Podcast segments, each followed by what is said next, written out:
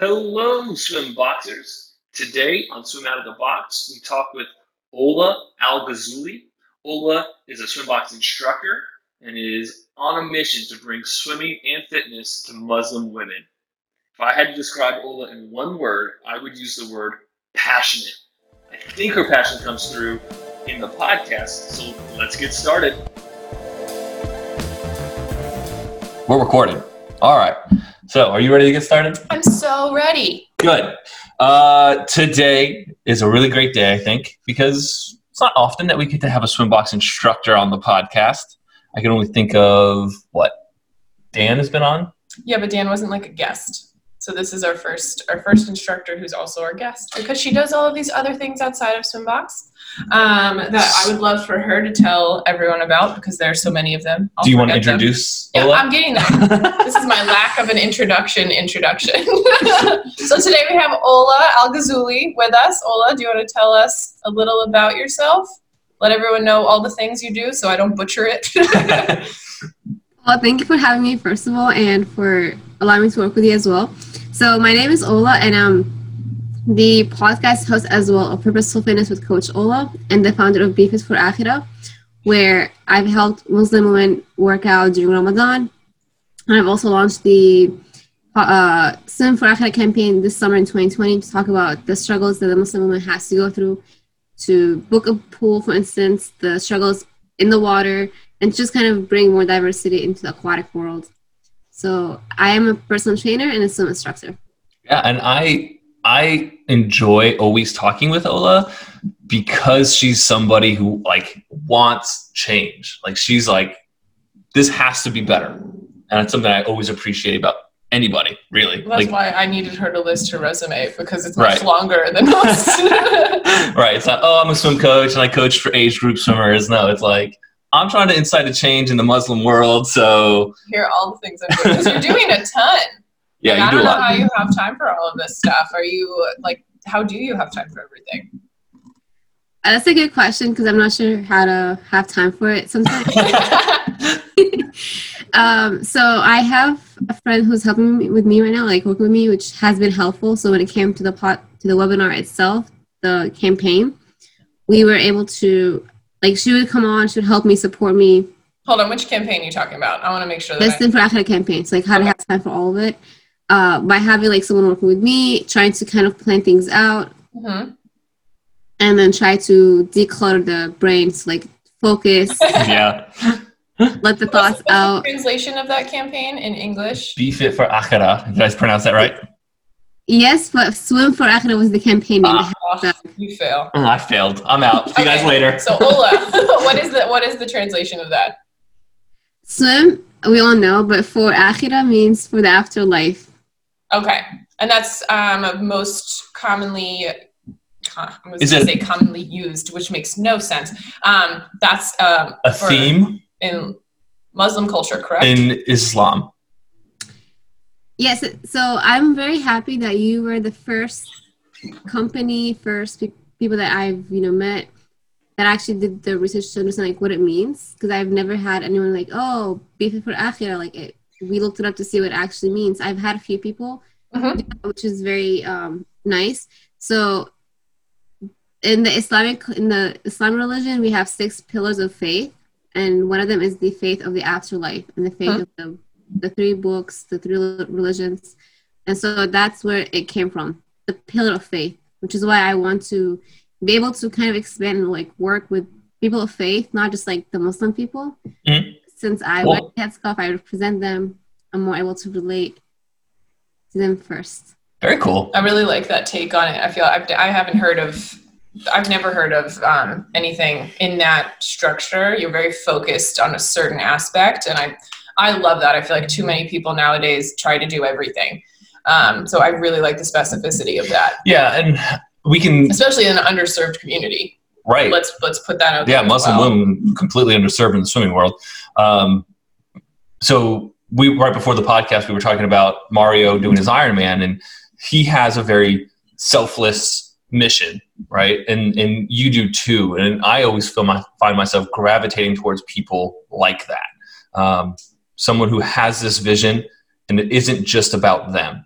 It's about giving back to a community or giving back to other people that they can show or demonstrate. Look, I'm I'm similar to you. We can do this together. We're in this together, and, and look, we're doing this together. And and to me, that's so much more powerful and meaningful than someone who's like, well, I want to do an Ironman to check it off my bucket list. Not to say that's a bad reason. It's just not as powerful to me. Yeah. There's, I'm sure there's people out there listening to this right now who are like, I just want to do an Ironman to check it off my bucket list. You I'm do not- you. Yeah, exactly. I'm not trying to say that's a bad reason. So how did um what did you start with first? Since you do so many things, like where where did it all stem from? Ooh, that's a good question. Yeah, yeah. So it Be Fit for Akhira started in 2014 Mhm. on a Facebook page. It was like an idea name. It was born with the Mhm. story behind it. And then in 2016, I became a certified personal trainer.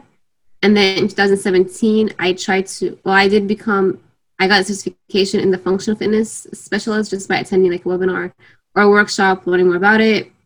Attended idea conferences. And then in 2019, it's when I became a certified swim instructor, a basic level swim instructor. And then 2020, here we are. Coaching So- for swim box. So you started out as more strength conditioning, fitness, Personal- personal, training Yeah. orientation. Yeah, more of like I will train anyone, everyone to learn. I enjoyed before becoming a certified personal trainer. I was enjoying a lot of gym workouts, Mhm. hardcore lifting.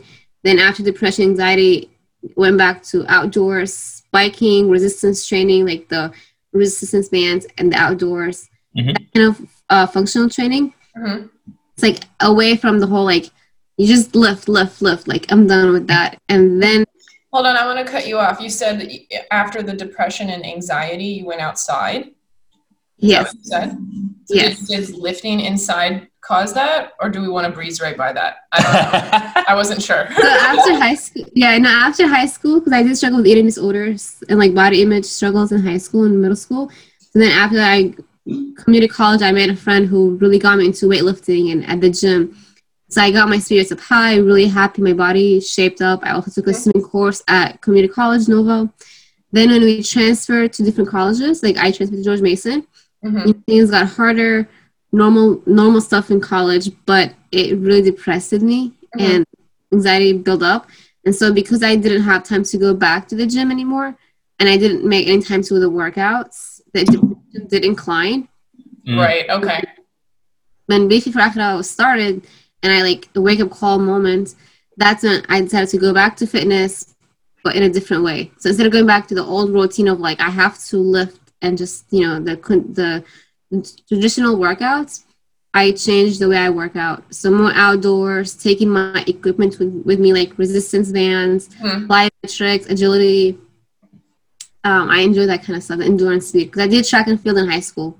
Oh, okay. I didn't know that. Yeah. What did you do? What was your What was your event? What were you best at? What? It was sprinting and long distance. I cannot remember the, the distances, but it was like long distance and sprinting. Oh my gosh, we could make, ends of we the could make a track team. I did discus and shot put in middle school. You can run, and I'll pick up the things. Done. Team Team swim box track. I ran cross country in high school, kind there you of. go. So we need Kinda someone who like throws the javelin, and we're good. I still have my cleats. I still have my cleats if you want. There you go. Oh shoot! we could do it. How? So it sounds like you sort of started. Um, you almost like this was your shining light. You know, like we started working out, changed your whole life basically. But then when your friend who helped you left, you still had gained the strength to take it over for yourself and pivot it to make it even better and actually use that to help other people. I didn't know that you started out in the gym like that. Sorry that I just summarized. all I it. it's cool, Oh, Well, you were processing. Uh, I'm curious to know then, where did swimming come in? Um, were you swimming at a young age? Did you find swimming later in your life? Where did swimming come into this? mhm. um, it started in Syria, in Damascus, Syria, at age six. My parents put me in a swimming school back home. Mhm. And then when we came to the, to the United States, I did not join any team, any sports team, but I did like, you know, when the summertime came, I would swim outside. And then in 2010, I took a swimming course at community college before I wear the headscarf. Mhm. My mom said me, just take it. It will be, you know, an easy A, but it'll also help you shape your body, get back to it. And so I did that alongside with like lifting at the gym. Mhm. And when I transferred to George Mason is when I wore the headscarf, and it was harder to come back into the water, the whole modesty, what to wear, which is the stem of why I spoke about this Swim for Akhira campaign, like to talk about why a lot of women like me don't swim.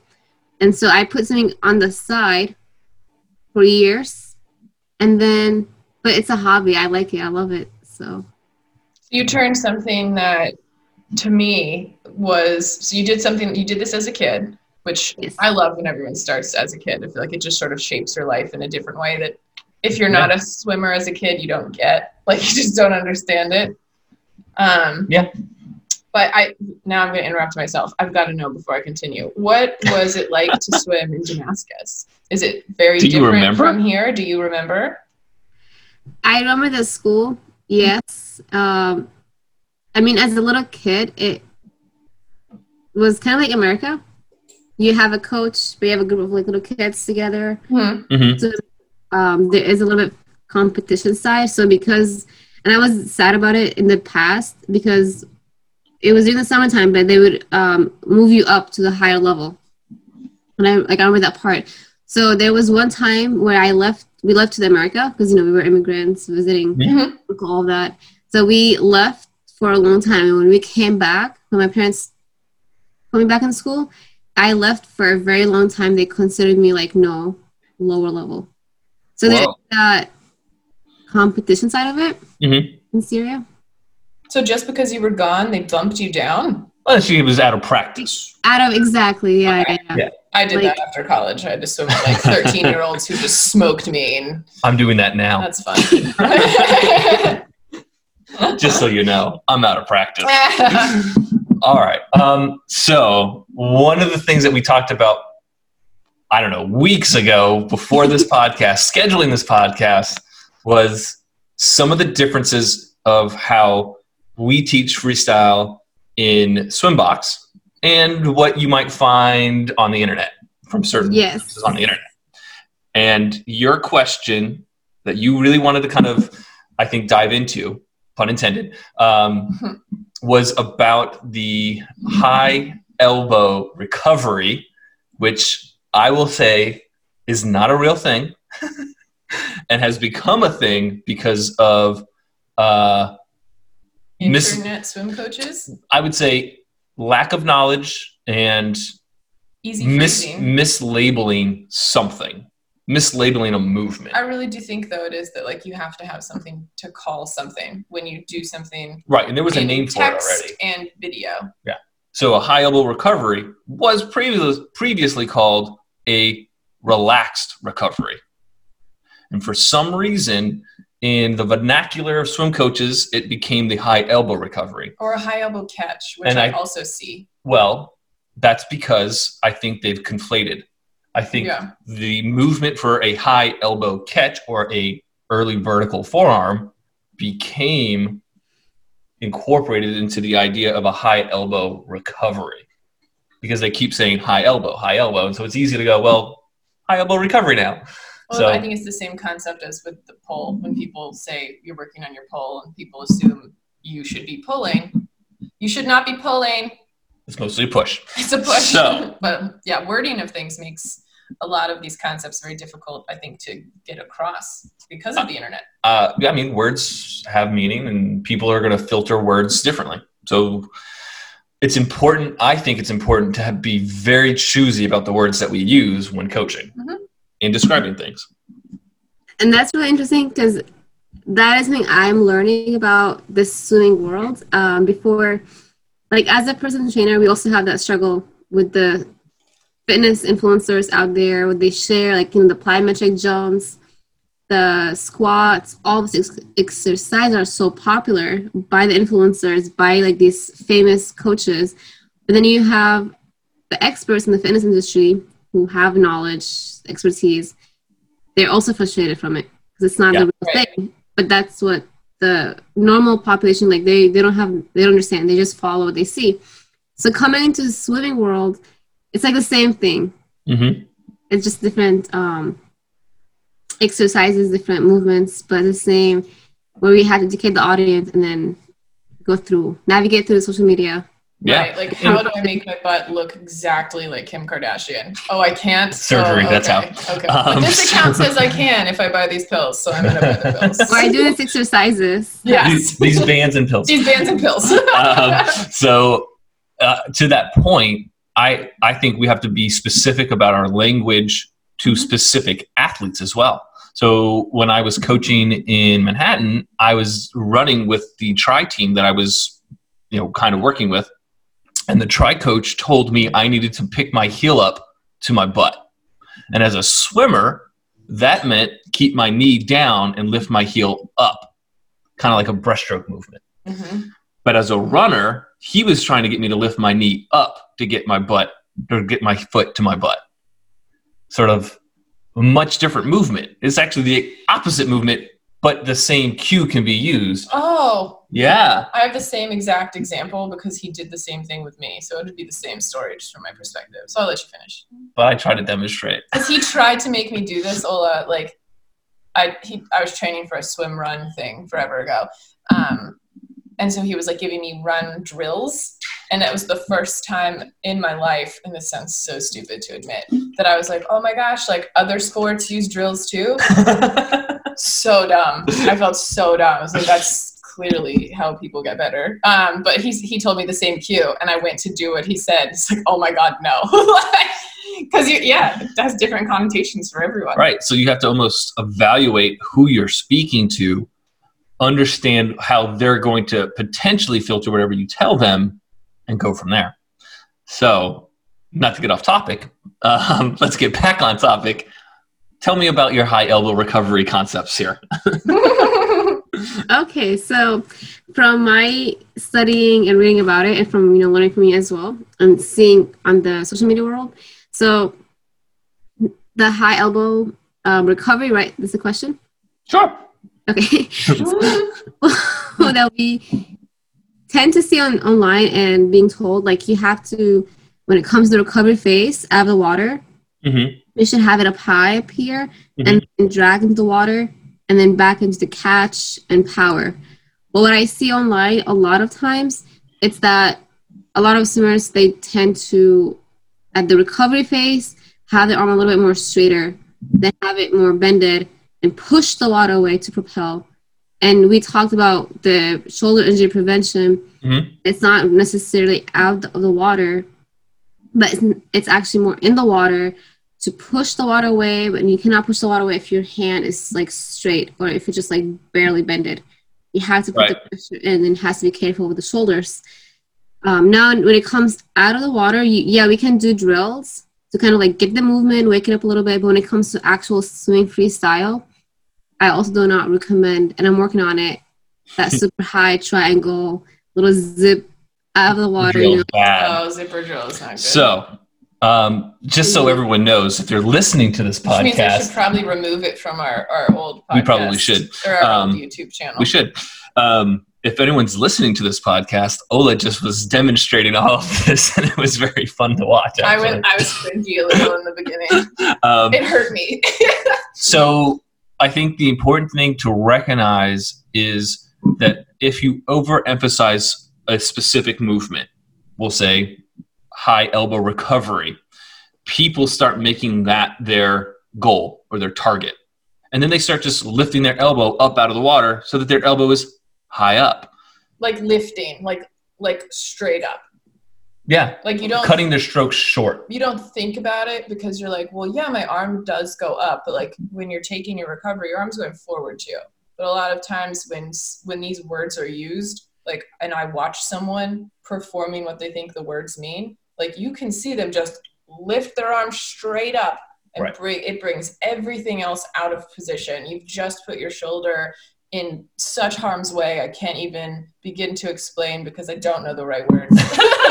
so um, I, I think there's a couple of things to recognize is that as a swimmer people should be using their back muscles more than their joints right a shoulder is a joint and we want to use that joint as little and carefully as possible um, and then also we need to recognize that the recovery should really be a reaction or a byproduct of how that person finished their stroke under the water. It's the next step, right? And that next step should be reflexive. It shouldn't be forced. It shouldn't be a forced movement. Um, you can kind of compare it to running and say when your foot hits the ground, you should reflexively lift it up off the ground, right? Obviously, you're you're forcing that, but there is a little bit of, of tension that's lost from the friction that helps your foot come back up. Uh, it's the same idea. So if I'm swimming freestyle, as I finish my stroke, I should have so much resistance built up on the, the palm of my hand and the fingertips of my hand that as soon as that resistance goes away, my arm should reflexively move back forward above the waterline.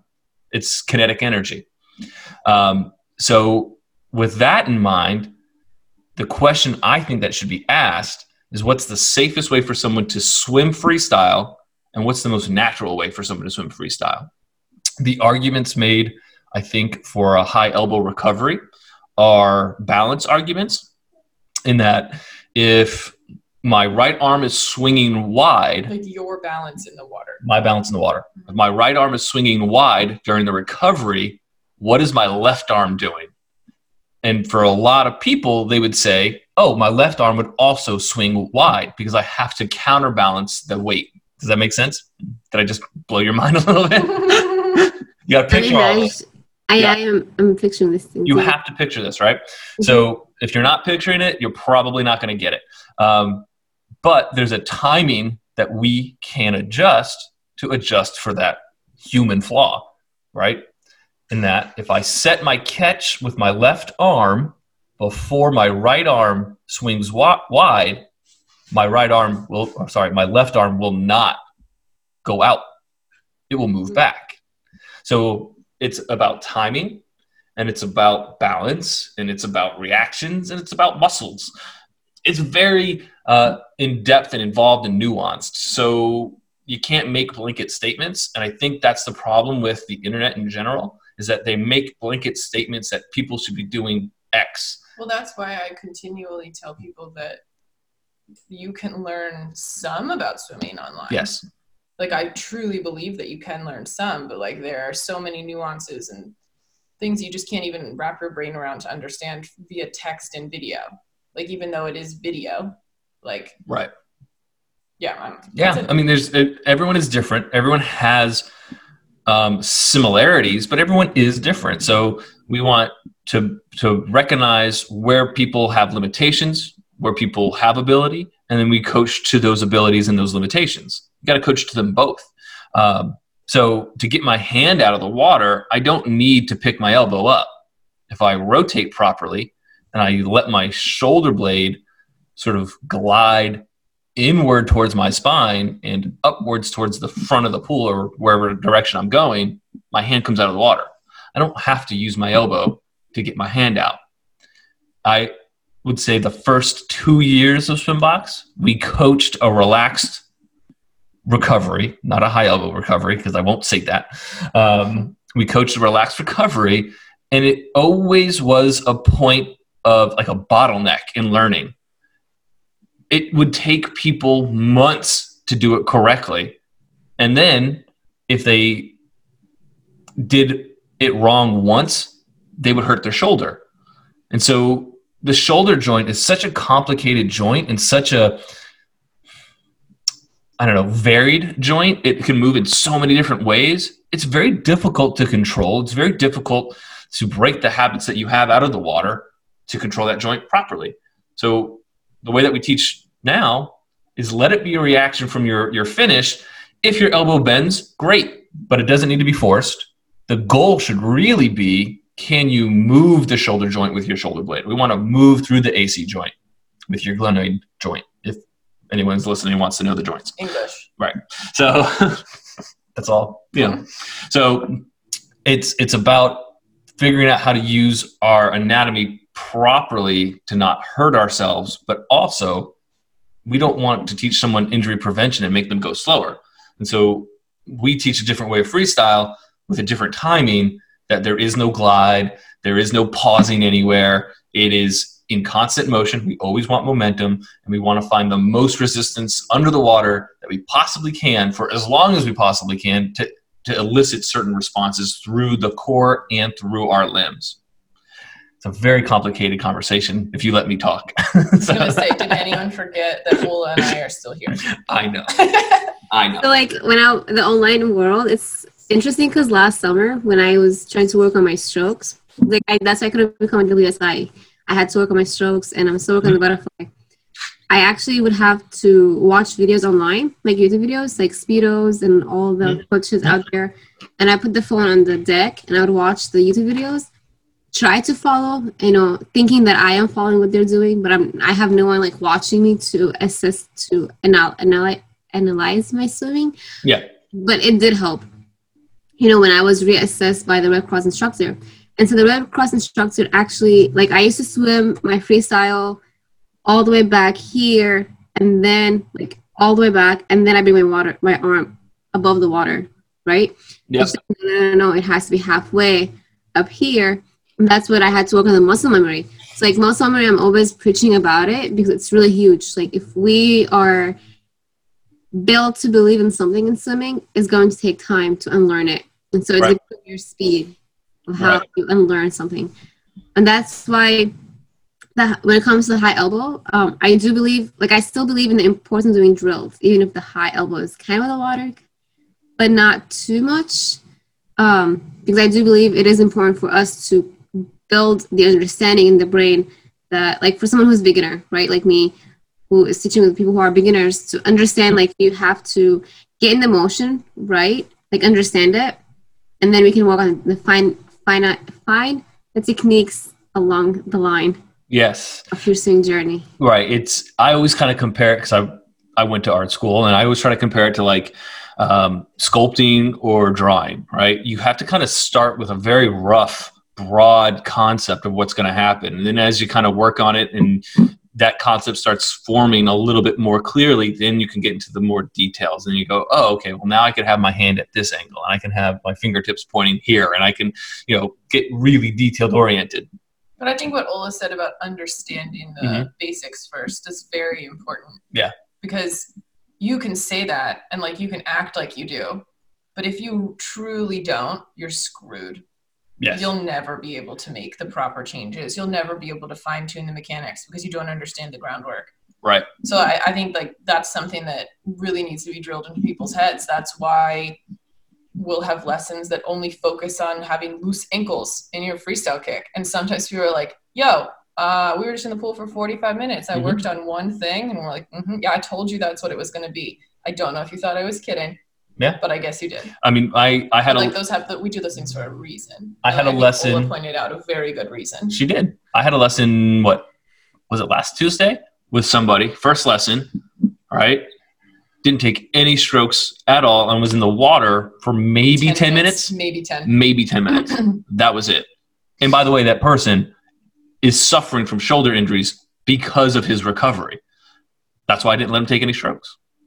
Um, there was no reason to make him move a body part incorrectly because he didn't have that knowledge. We were working on building a foundation. I had to make sure his posture was right so that the next step, moving his arm, would go smoothly or correctly.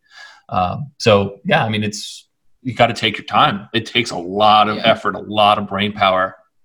I always like to recommend this is silly, but I think it works. I know it works, actually. It's not a thought. People watch themselves on land in a mirror. If you can see yourself making the movements on land and then start to sort of um, picture yourself swimming while you make those movements on land, it it is it does transfer over to the water. Not 100%, but it does transfer over. So the correct movements. The correct Making movements. the correct movements on land. absolutely the correct movements. Um, going back to the high elbow part, a lot of people will use their elbow as a counterweight to help them rotate as well.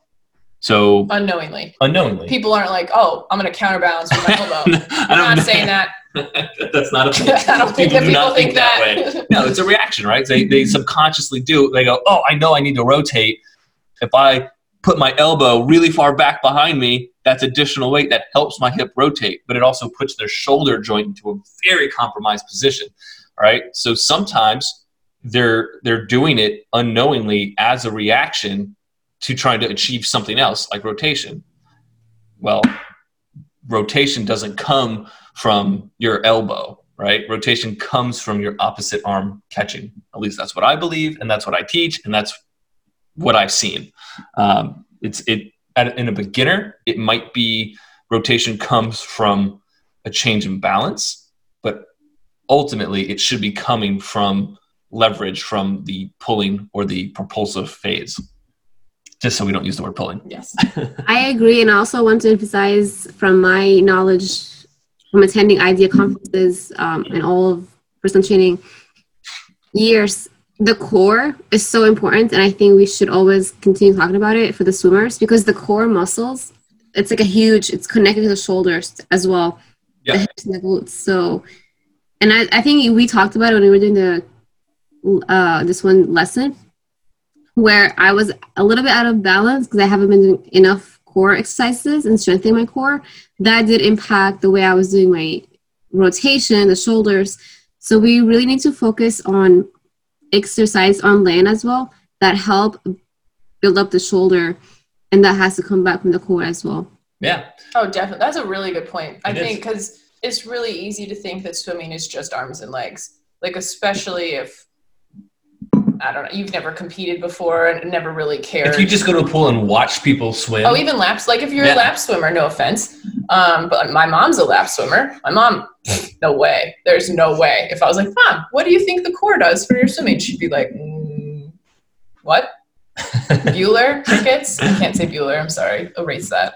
Um, I know we won't, but what a, what a tired joke. Um, but yeah, you, you definitely don't think about that, and I think that's a huge a huge counterpoint. What is what are the words I'm using right now? It's a it's just like a really good thing that people need to be aware of, but not like in a in a certain way yeah, I think because you can't just think, "Oh, I'll tighten my core the whole time I'm swimming," Right. Because that's not right. Uh, right so so i would elaborate on ola's point and say core isn't just your abs core Mhm. is your your back as well your Yep. thoracic spine Yeah. your mid back and your low back. Um, and it's not just about a strong core. You can have a strong core but what if your core is disorganized? What if it's not cooperating with your limbs because you're not in the right position right? So it's yeah we want a strong core but we also have to have that core know how to react with our limbs and our limbs have to react with that core.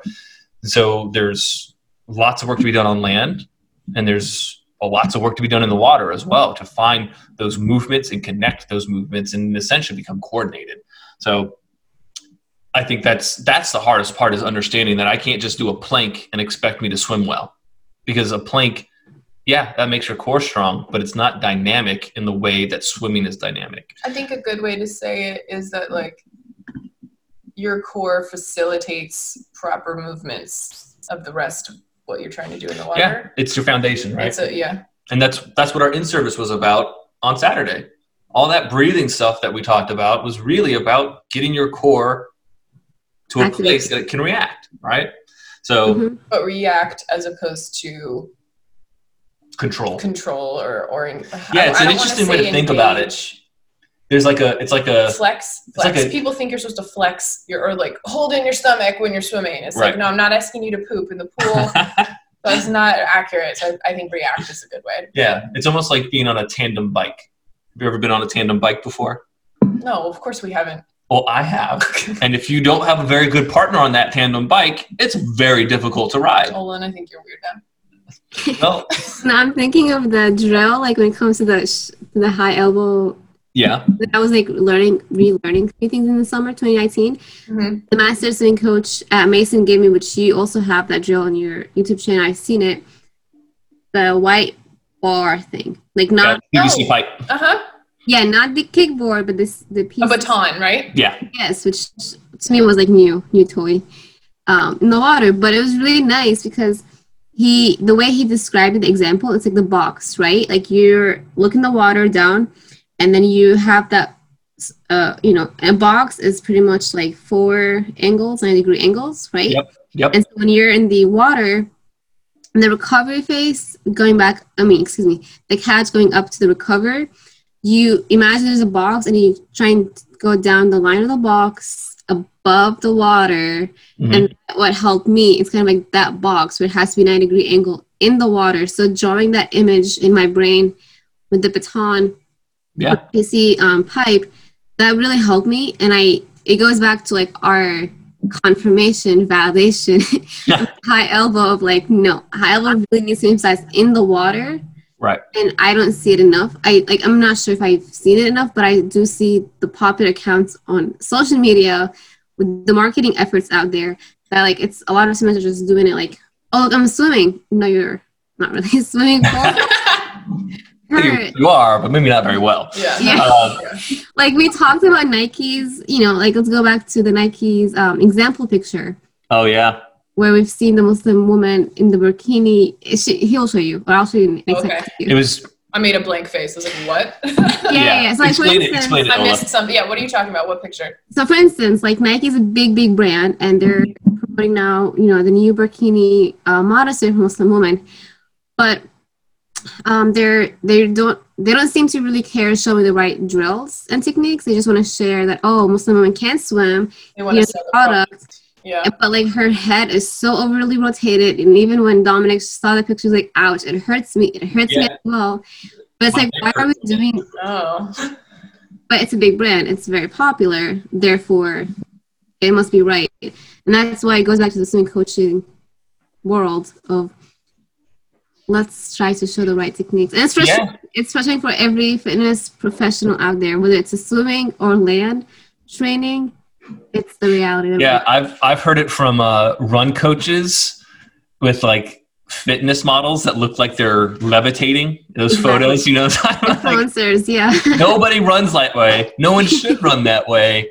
Stop taking photos like that. You're going to give people the wrong impression. And Yeah. unfortunately, those those are the accounts that have like 54 million people watching Yeah. them, and they go, "Well, that's how I'm supposed to run." And they outfit Mhm. all the Olympic athletes. Why wouldn't I listen to Right, right, exactly. Nike and Speedo they outfit these these athletes, so they must know what they're talking about. I'm not gonna, you know, I'm I'm just gonna go run t- two miles today. I'm not, you know, training for anything. I just want to go run and be fit. I'm gonna try to look like that fitness model. It's a bad idea. So it's it is hard to counteract those images uh, and concepts. I think it's even harder for swimming because I've heard it thousands of times at this point in my life. I always go to the pool and I see someone swimming and it looks like they're barely even trying. Right? Well, what you're seeing is someone who's proficient under the water. That doesn't mean that they're not really trying, right? Or I think in swimming, people see something and are deceived. I don't think they recognize really what they're looking at and they believe seeing is believing, but I, I think that they're, they're being tricked. It's a visual trick. It's like an optical illusion. Um, Well, every, I mean, Yeah. Our, our like filming from underwater in our lessons no big deal. I'll just watch underwater videos online. I'll the Olympics puts out underwater footage. I'll just it's fine. I'll just watch that. Like, I think I think that like putting that out there can be have negative consequences that you don't even think about. sure. But like that's never gonna change. Like uh, Michael Phelps is, is so fast. I want to swim just like Michael Phelps, Ryan Lochte, Katie Ledecky, all these people. I mean, you can't like there are anomalies too. And, Like you can't just assume that they're correct, and I Right. feel like that's another like that's there's that's outliers. stuff is. Yeah, and there's more to swimming than just how you move your arms and your legs this is an interesting tangent. I don't. It I'm is. Sure how we got here. I'm really glad that we got here because I think it's really important to people to recognize that there are outliers out there. Look at the Olympians. They're all really tall. They all have very similar body types. This is for swimmers, by the way, right? There's a reason for that. There, there's just a smaller population of people that can do those things and, and have that body type and have that length and maybe have that buoyancy in the right spot. We all hold fat different places. We all put air different places. It's not just about propulsion. And I would actually say it is more about the reduction of drag than it is about propulsion. So they might just be better, like a quarter of an inch higher up on the water than an average human being. And that might be enough to make them amazing. or news. Obviously hard work, too. just just because someone's in the Olympics, like taking all of those names out of it, you cannot say that just because they're there, they have the best stroke, they have the safest stroke, Right. they have the most proficient stroke. No, like they race the best. Right. They, like I, I don't know. Yeah. I mean, there's just so many factors put into it, and unfortunately, with social media, you just pay attention to the ones you want to pay attention to, and marketers are great at that. well, beyond. I'm sure that Nike ad sold a ton of those burkinis. I hope. I'm sure it did. I, I, I disagree Because- with what they showed, but I hope it empowered some Muslim women to start swimming. because on the, on the whole, it is great. Like you're putting that out there, and you're being more accepting and giving more opportunity to other people. But like, don't make people hurt themselves. yeah, if you're going to show a demonstration, show it correctly. yeah. You know, That's so frustrating, exactly, and it's frustrating, but that's why we do what we do, right?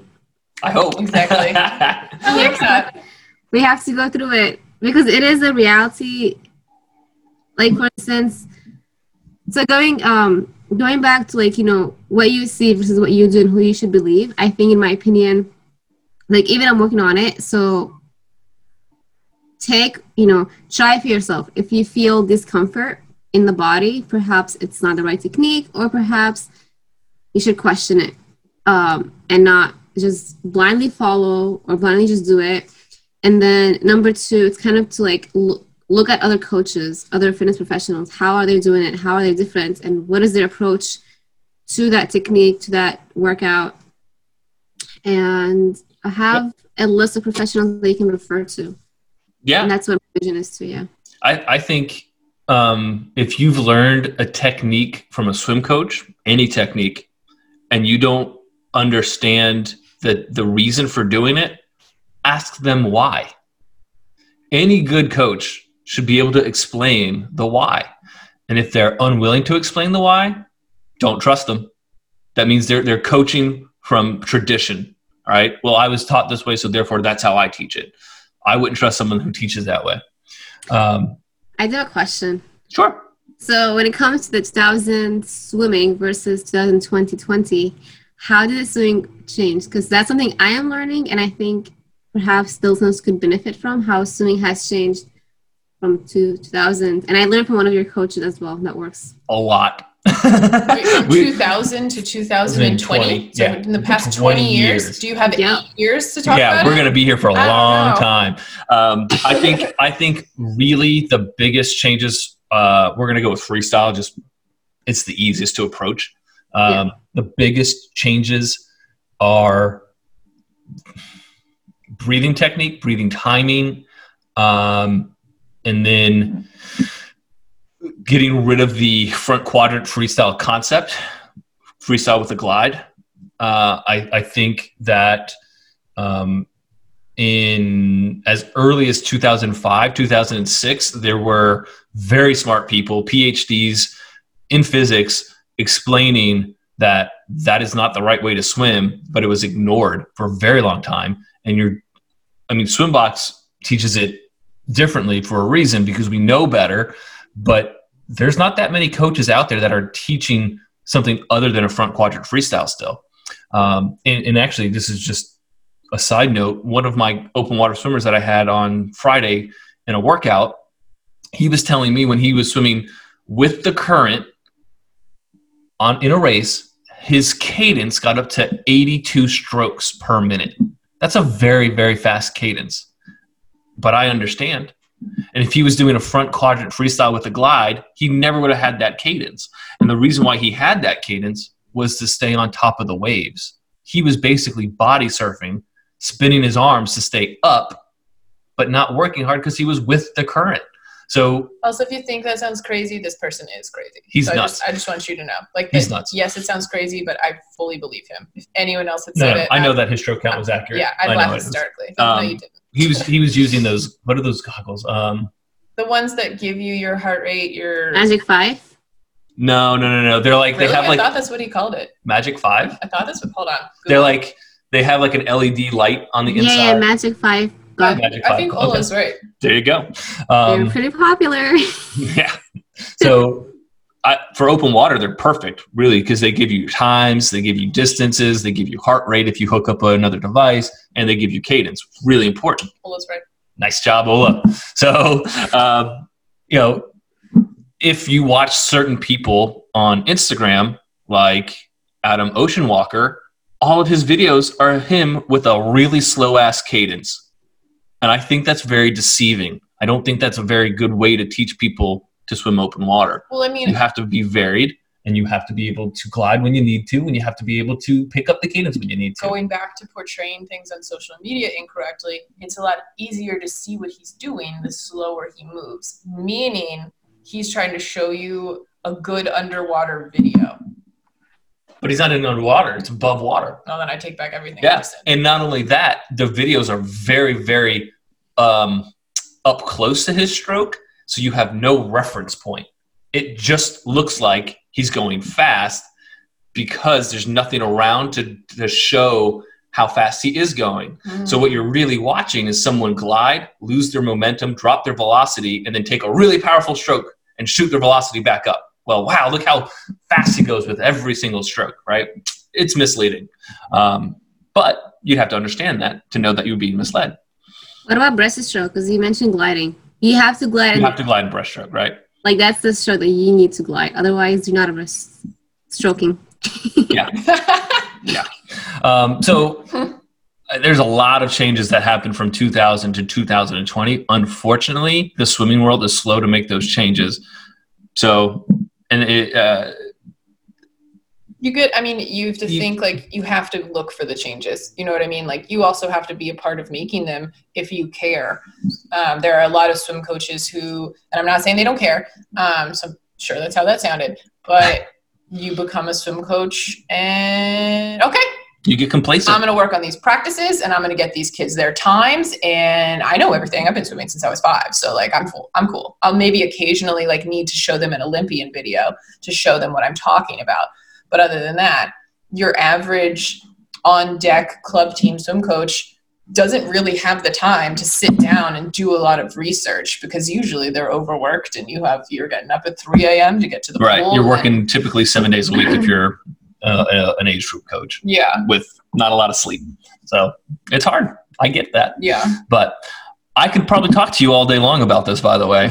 but we do need to wrap up. I gotta say before we're done, Yeah. that I said a lot of stuff about how it's really hard to get your point across with video and words and anything like that and swimming. And I just wanted to make sure everyone knew that I also meant with us. I do not think that we're better than everyone else. Oh, no. and I- that our words are better. I just mean in general, it's hard to get these things.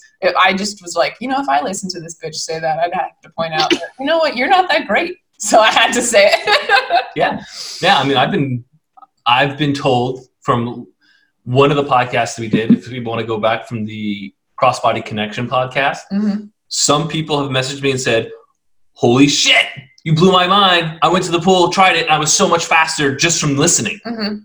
And that same podcast, we got comments that completely incoherent, didn't make any sense. What are you talking about? Right? Yeah. Everyone filters things differently. it's hard to connect with everyone You with can't. all your i mean this it's the same thing with cues in the pool like you know you can't give me the same cue for a drill that you would give dominic and just assume it would work Right. you know you have to figure it out everyone's brains are different i'm on a tangent now So Anyway. let's wrap up. Remember that when the change takes time. So we talked about there's a change. Change takes time, and I know we are in the change in the swimming world. Takes a lot of time. oh yeah it will take a, that's a really good point It takes a lot of time. And also something we didn't really talk about are there are Olympic athletes who cheat. They they dope. And so their technique might be misleading because they're a- enhanced. example? Yes. you don't want to put it out there Um I just don't remember his name. i was gonna say i feel like Sun. Sun. oh the asian guy the the Chinese swimmer who has the Australian coach. I know all this stuff Oh, about yeah, him. yeah, yeah. He was always pointed to as the example of look, he has a front quadrant freestyle with this really long glide and he has world records. But he was caught doping. i forgot about him Oops. What's his name? Now you can't use him as an example but because he was caught so doping. long Exactly. So maybe his performance was enhanced by his doping, sun yang not yes, sun yang yes. So maybe i'm sure he's It's a not great technique. person he's not. Oh, okay.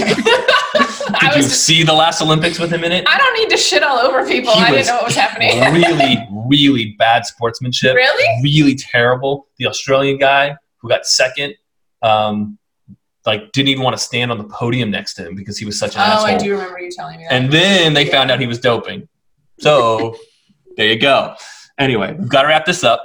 Uh, where can people find your All Instagram, things, all your your, videos, whatever? all your social media, ready go. Yes, uh, at Be Fit for Akhira, B E F I T number four, A K H I R A H. And also my personal, it's o- Ola K Al Ghazuli. And I'll And- put all your stuff. I'll put all your stuff in We'll the, put the links in. the bio.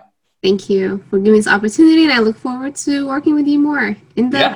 Zumba. yeah, I mean, we could always talk like we always do talk like this. By the way, I'm sure we'll have you back. yeah, we'll do this again. It's a nice mix. It is. All right. Bye for now. Bye. Bye bye.